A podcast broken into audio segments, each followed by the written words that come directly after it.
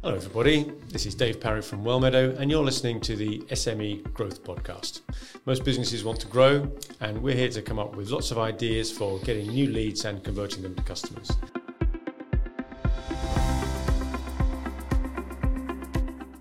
Today's podcast is about buyer personas, and with me here to talk about that is Rich Buckle. Hi, Rich. Hi, how's things? Yeah, right. I think I think it's important that we start straight away with one of the biggest problems we have whenever mm. we use the phrase buyer personas. And go on, take it away. What, what's the problem? So, the main problem that we see is that people confuse the word buyer with a buyer in a business.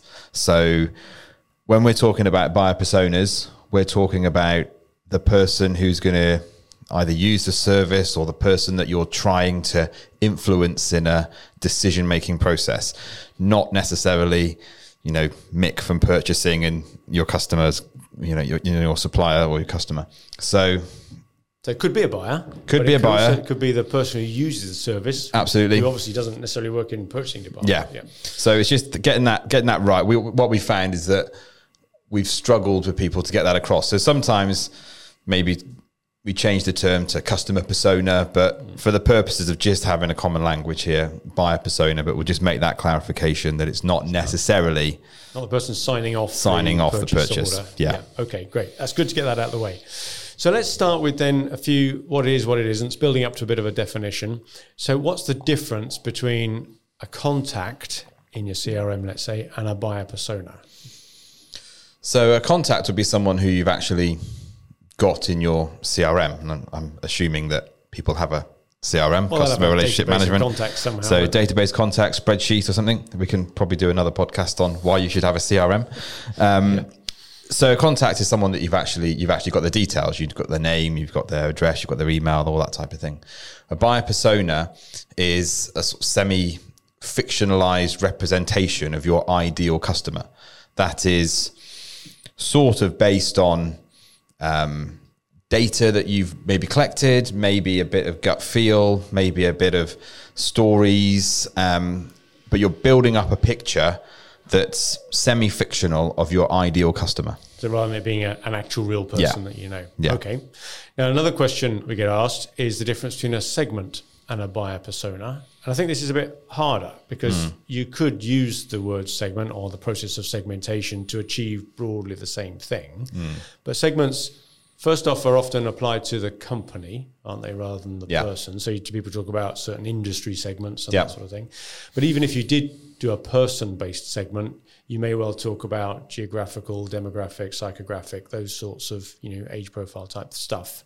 Whereas a buyer persona, I've, I've always got the impression that it focuses a lot more on how somebody thinks, how they behave, what's their reaction going to be. It's, it's designed to inform you in terms of how to interact. Yeah, it's a bit more, I suppose, psychological could be one way of describing it, but it, it's it's the focus is probably more around rather than with a segment where you're maybe focusing on a particular industry or a particular type of purchase or demographic. I think maybe a buyer persona maybe expands on that a little bit to think more about what are the goals that you're trying to help someone achieve? What are the challenges they're facing? How are you going to help them move forward with either the goal or overcoming the challenge? That goals and challenges bit is probably where it differs most from just being a segment. Then you're really trying to tap into what are the motivators around Yeah. uh, around where the value proposition hits home. Yeah, okay. So what we, what do we need them for anyway? What's the point of having a buyer persona? What what types of use do we put them to? Do you think? I think it's pretty foundational, really, in terms of any marketing you're going to do. If you if you if you're going to have a message or you're trying to you're trying to put your brand out there, you've got to understand who you're talking to.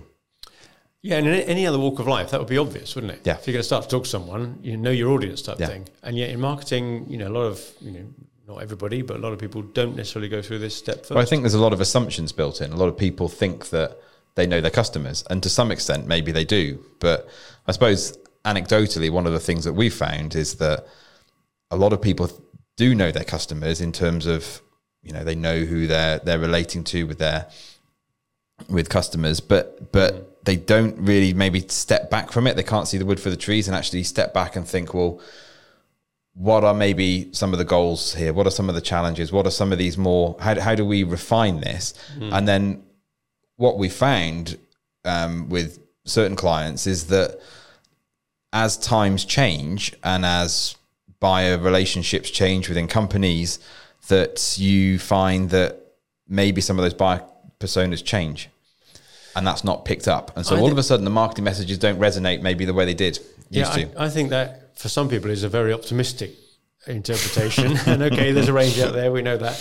But I would agree that somewhere within the organization, there are probably people that understand the buyer personas. They don't necessarily always get linked up to the marketing department.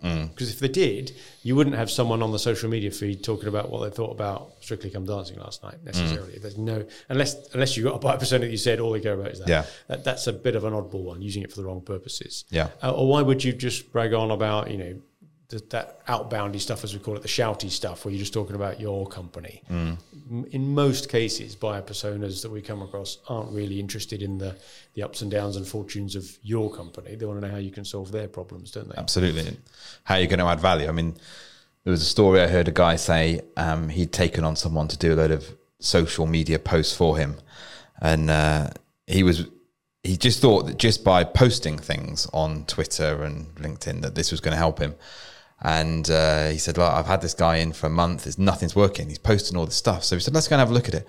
And he sold um, like storage space or something for companies, and um, and th- what this guy was posting was just pictures of tigers and in paddling pools and things. And we were, Okay, we were just like, so classic case in point, like, do your buyer personas, do your ideal customers want to see pictures of tigers in paddling pools? Now, my guess is probably not. They probably want to understand how you're going to help them achieve, you know, a central London business that's running out of space.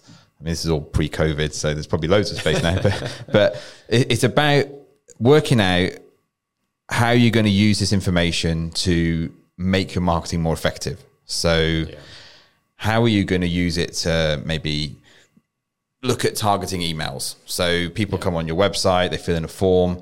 Depending on the information they fill in, you could allocate them a certain or start to build that persona. Maybe send them a different type of email, depending Well, and you'll have a database of people in your CRM from Yeah. before anyway. You'll- You could have hundreds, if not thousands, of people that you want to talk to. How many companies have we come across where they're proud that they do a monthly email? They may or may not call it a newsletter, but the point is, it's an email. Everybody gets Yeah. the same thing. Yeah. Well, there's no no attempt there to try and talk to the people that have different needs or interests, is there? Yeah. Or even, you know, just different types. Exactly. Just just how can you make your content relevant, I think. And that's where that's the sort of the the ethos maybe of a buyer persona is Yeah. to say how do we start to make our content relevant to the people who are consuming it and not everybody even in potentially your one of your customers you may have different buyer personas within one customer Yeah, of course. Yeah, well, we'll And go through that in a minute. Absolutely. so, so that's the sort of thing where this type of personalization in email, using workflows to maybe start to categorize buyer persona, collecting data to actually build up that picture. And I think as well, it's probably worth pointing out that it's a sort of thing that you don't just want to do once and then leave. You, it's an evergreen um, Well, piece no, of work. You, you said earlier they change, but also I think your understanding of different buyer personas changes. When when we first ask customers to start mm. thinking about this, they come up with a reasonable, you know, first stab at Yeah. it. But then when you start thinking about it a bit more and talking to your actual customers and double checking, oh, hang on a minute, that which one? Oh, we haven't got one for that, or that's not quite how we said it. That's when you need to be refining it. Isn't it? I think it's probably worth pointing out as well how many how many buyer personas should you have? You're right. Yeah. And maybe two isn't enough and 20 is too many, mm. but what, where in between, I Yeah. suppose it depends. Bearing in mind, every time you come up with a new buyer persona, that's more work for you. You've got to create a new bit of personalization or tailoring of, let's say, that email Yeah. that we talked about. I mean, another place that we use them is through the automation process. And we did a podcast last week on marketing automation. Mm. This could direct what happens in that flow. So as you're writing your automation flowchart, if you like, you could have an if statement that says, if they're this buyer persona, do this, and if they're that Yeah. buyer persona, do that. So let's say you've got a buyer persona that always reads their emails and always clicks through on stuff. Well, you could send them more stuff. But if you've got someone who gets annoyed easily as a as a persona type about getting too much, you maybe reduce the frequency. So they'd have different outputs from potentially the same workflow. or even asking questions on forms. Um, yeah, just being sort of quite brute force about it. Ask mm-hmm. people, so what's your role in the company? Are you the owner of the business? Are you Yeah. on the board? Are you just head of a department or just researching for your boss? That type of thing can all it start to inform. Well, you might have a different buyer persona for someone who owns the business because they're going to have different interests, different needs, different goals, different challenges to someone who's doing research for their own sort of edification or, or education in their job. So, so it's, it's you can be quite upfront about collecting this data. and I think on, on the whole, our experience has shown that as long as you don't overburden with people with too many questions compared to the value of what they're about to get, having filled the form in, then actually they are prepared to put down things like how big is your company, what's your job title, Hmm. that type of thing. and I think as well different social channels as well, isn't it? That's going to be another place. Absolutely, different buyer personas inhabit different places, right? Yeah. Not everybody's on TikTok, not everybody's on LinkedIn, not everybody does social media at all. Not Yeah. everybody opens their emails. You got to got to get it right for that person.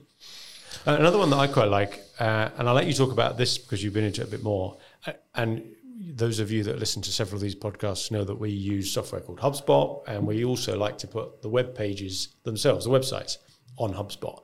And there's a couple of reasons for that, but one of them is personalization based on the persona. That can be quite powerful. Yeah, so we're, there's obviously some technical things have to go on behind the scenes to make this work, but it's about actually not thinking of your website as a sort of static um, marketing material, Everybody sees the same. but actually it, it becomes a a dynamic piece of content that changes depending upon who's looking at certain pages or where they are in their buyer journey or where they are you know we can talk more about that maybe on a different podcast but but also who their buyer persona is so we can identify certain people coming on the website based on their buyer personas that we've got in our CRM and because our CRM is linked through to our website using HubSpot that we can start to offer up personalized content or maybe just use um, a smart call to action button to point someone to a different piece of content that that they might be more interested in. So it's a way of actually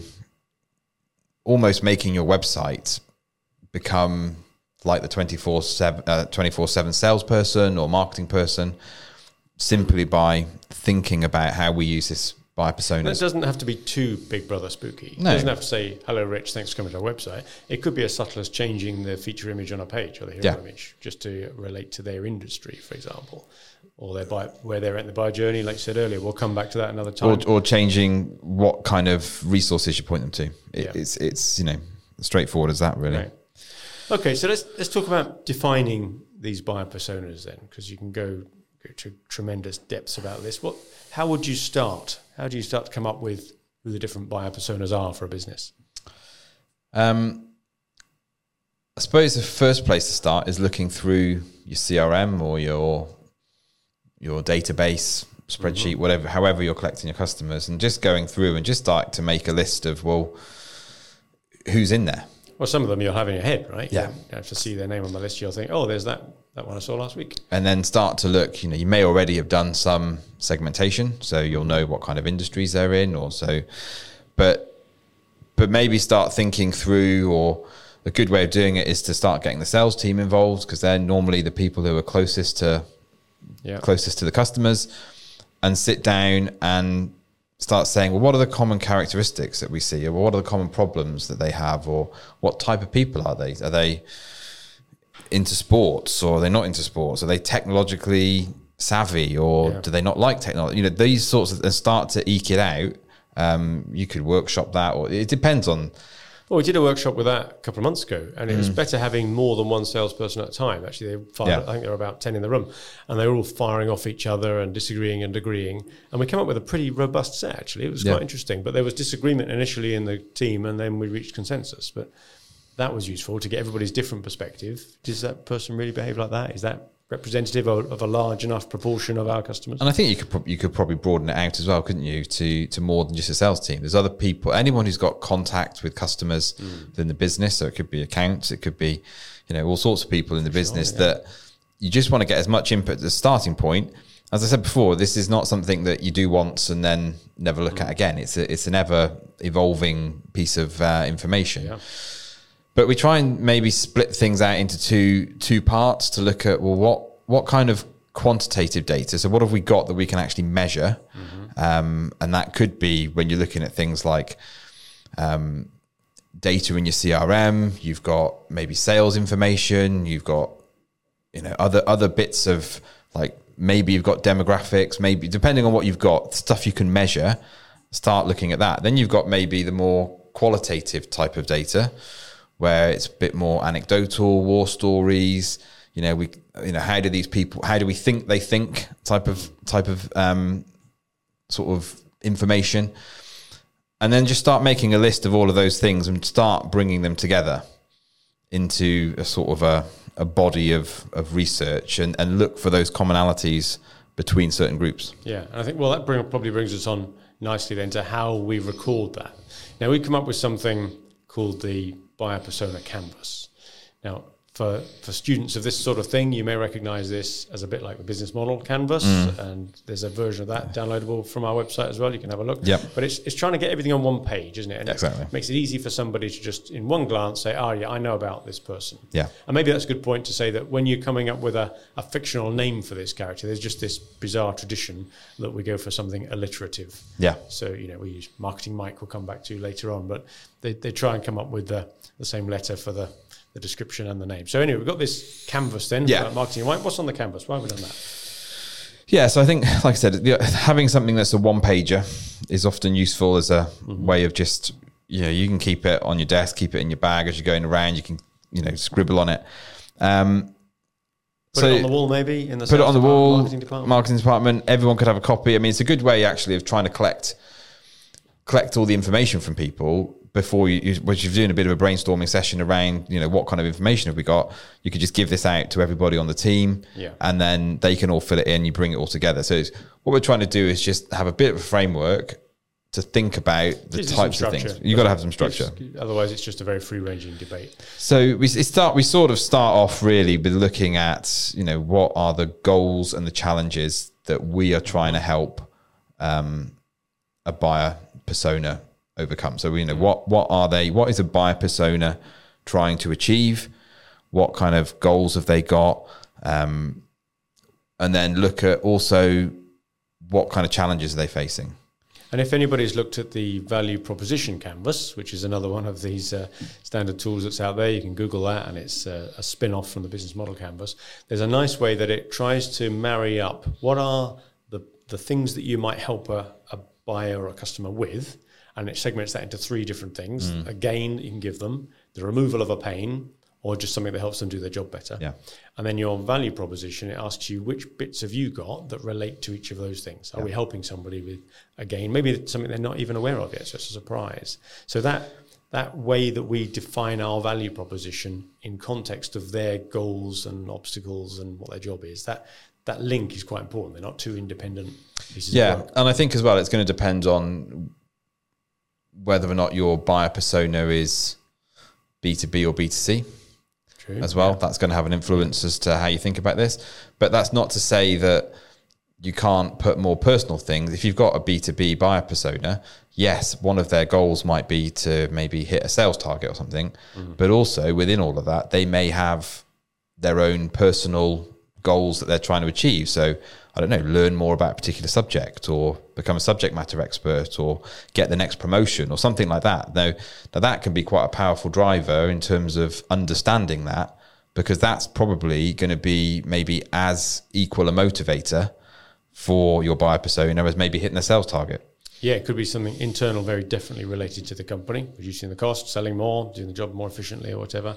But quite often, people's emotional level operates a bit more subtly, like Yeah. like you just said. You know, am I going to enjoy this, for example, or am I going to look better in the in, in my You're always going to get that kind of blurring of a professional and personal goal at some point. Does this make me more attractive on the job market? You know, Um, Absolutely. these are all we're humans, and right? that's and that's where I think you get that you get that move away from a segment to Yeah. a buyer persona. Y- You know, a segment would very much more be that kind of maybe a one dimensional goal, a one dimensional Mm. Yeah. um, group, Yeah. Whereas with the persona, you're getting all of this mixture of Well, this professional, informed. personal. On the sort of left of the way we put our canvas, there's all these bits which are more about the background of somebody, Yeah. aren't they? Which is, you know, it's useful to fill in. Actually, how have they got to this position? Are they have they got imposter syndrome? Are they have they been doing it for years and they're experts at it? Are they fresh graduates? Do they need a bit of a helping hand? What sort of demographics are they? Like, Yeah. Do they tend to be young or old? Always a bit nervous about the male female thing. I'm not sure if it really changes the marketing messaging too much, nor should it, but but be aware of it anyway. And like you say, their interests and hobbies. Yeah. Some- something we found is that a lot of business owners have a or not you know okay enough of the business owners have an interest in health and fitness or just you know keeping themselves in good shape.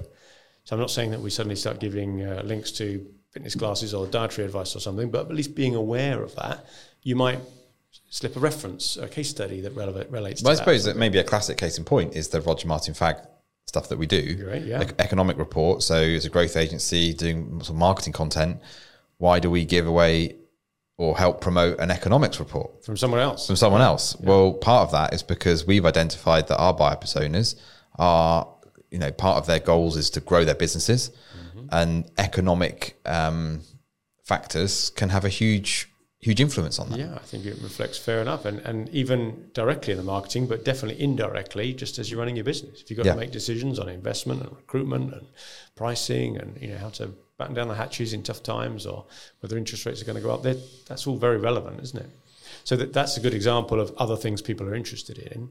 But the other part of the background bit is the behaviours. Mm. And, you know, we do a bit of you know, psychometric work with teams to try and get teams to work well together, and it gives us a nice, nice framework for thinking about how do people behave. It's good to think about our buyer personas in that term as well. Yeah. are they strong communicators, uh, very creative and innovative, but less focused on detail and following the rules, or are they opposite? Are they a great rule follower and they, they love procedures and checklists and detail and accuracy, and perhaps aren't so strong on communicators? Or, or there's the other axis as well, isn't it? Are they the get stuff done, count the dead bodies later Yeah. brigade, very task focused, project T people?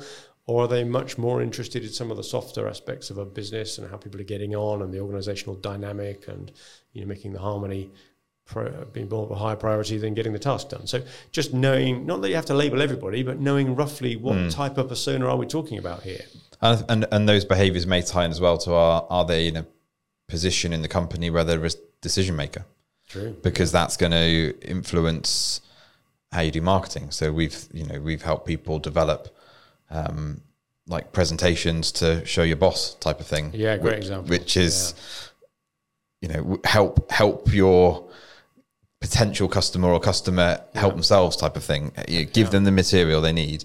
So that and that's going to be a very different message to if your buyer persona is a decision maker and Or they will they're the strong communicator and less focused on the detail, then your messaging would be, don't worry about the detail, we can look after that. Yeah. Well, that's what the system does. Whereas if they are focused on the detail, give them a checklist and, as you say, help them with some of the other bits. I think one of the other things as well, which is quite important, is how how are you actually going to help your buyer persona? What is your role? And this kind of maybe ties in a little bit with something called the the hero's journey, which is a common uh, story arc where you know you have a someone who starts off on a journey and they've got a challenge to overcome. They've got to go through some kind of pain or suffering, and along the way they have various characters that come along. You know, normally a Gandalf esque type character or someone like that, who gives them the sagely wisdom to overcome the challenges, slay the dragon, you know, get the get the prize at the end or whatever, and and and become the hero. And as part of uh, the role of a marketing is to almost act as that that uh, sage or that kind of um, font of wisdom, as it were, as your customers going through this journey of finding out more about you, how are they going to overcome their challenges, how they're going to achieve their goals. You're offering them advice, insights, materials that add value. Um, rather than just shouting at them, you're, you you want to become that trusted source of information that they can rely on, and so actually working out well, how do we help this buyer persona? So a bit like the previous example of well, here's a presentation you can give to your boss, or you know, if you are uh, if you are the decision maker, it's well, you know, how can we help you make the decision? How can we give you the confidence to do that? So so all of that is is work out how are we actually adding value here? And what's the message that we'll be giving to What's the message? Yeah. Why don't we close out with a few thoughts on, you know, let's be honest, what, what are the buyer personas that we use in our business? There's nothing like a real example, is there? we've, got, we, we've got a few. They're all alliterative, you know, following the tradition. On tradition.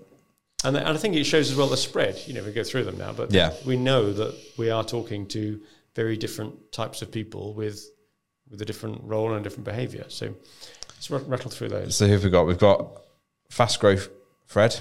Fast Grow Fred, yeah. So that's someone who's probably got some funding. They want to just, you know, really push the business for fast growth. They just want leads. You know, I'm not saying they don't care where they come from, but they, they want someone else to look after that problem for them. Probably like we just described, not too worried about the detail of the how, just measure it by the results. Yeah. And they and they can afford to invest in it of a scale. And then we've got uh, marketing Mike. Yeah, so that that's an interesting one, isn't it? Because that that person you might perceive to be threatened by the idea of asking for outside help, but actually we found it's the exact opposite. Most marketing Mikes know about marketing automation as a concept. They know about Yeah. all this stuff they'd love to be doing, but they haven't got the budget for it. So we we shape our messaging to a marketing Mike very much about how we can help you alongside you Absolutely. and leverage, you know, through automation, get rid of all that nonsense you're asked to do that's admin Yeah. type of thing. So That's almost about becoming an, uh, an extension for them, isn't it? We can add Yeah. breadth and depth. help them do their job, but give them gain as well, and take away pain. You're Yeah. hitting all three bits on that. Uh, that's different then from Sales Steve. Sales Steve. So Sales Steve is our kind of persona for from the sales side of things that's maybe looking for more leads or more more qualified leads um, and is approaching things from a much more sales orientated perspective. They want the output, right? They want the leads. output. Yeah. That's so it's it's almost yeah. I'll probably be careful what I say. Well, you might give away some, reveal an identity of someone you're thinking exactly, of. yeah. But um, Okay, yeah. which other ones have we got? Well, the other one I think is a good example of how you've got to keep this refreshed. So the, the one we added after we started, a later comer, was where we realised we had lots of people who worked in our client companies, but were none of those things. But they're all involved, and we need to talk to them. Hmm. Yeah. So we called them team member Tim because they're they're on the team where we work, but they're not necessarily making the decisions in marketing or sales or driving the growth. But they're there, and we want to make sure they're aware of other stuff we're doing. So we still want to have content that's Hmm. Yeah. suitable for them, but we don't have to push particular features and benefits. Just Yeah. asking for support of the other buyer Yeah. personas. So there you go. There's a few examples for people if they wanted to do it. Well, I think that's about all we've got time for in today's podcast. So you've been listening to the SME Growth Podcast. Uh, and we've been talking about buyer personas today. Our next podcast will be on the buyer journey, and we talked about that a bit earlier on. So please subscribe to this podcast wherever you get your podcasts and tell your business friends. And until next time, good luck with your business.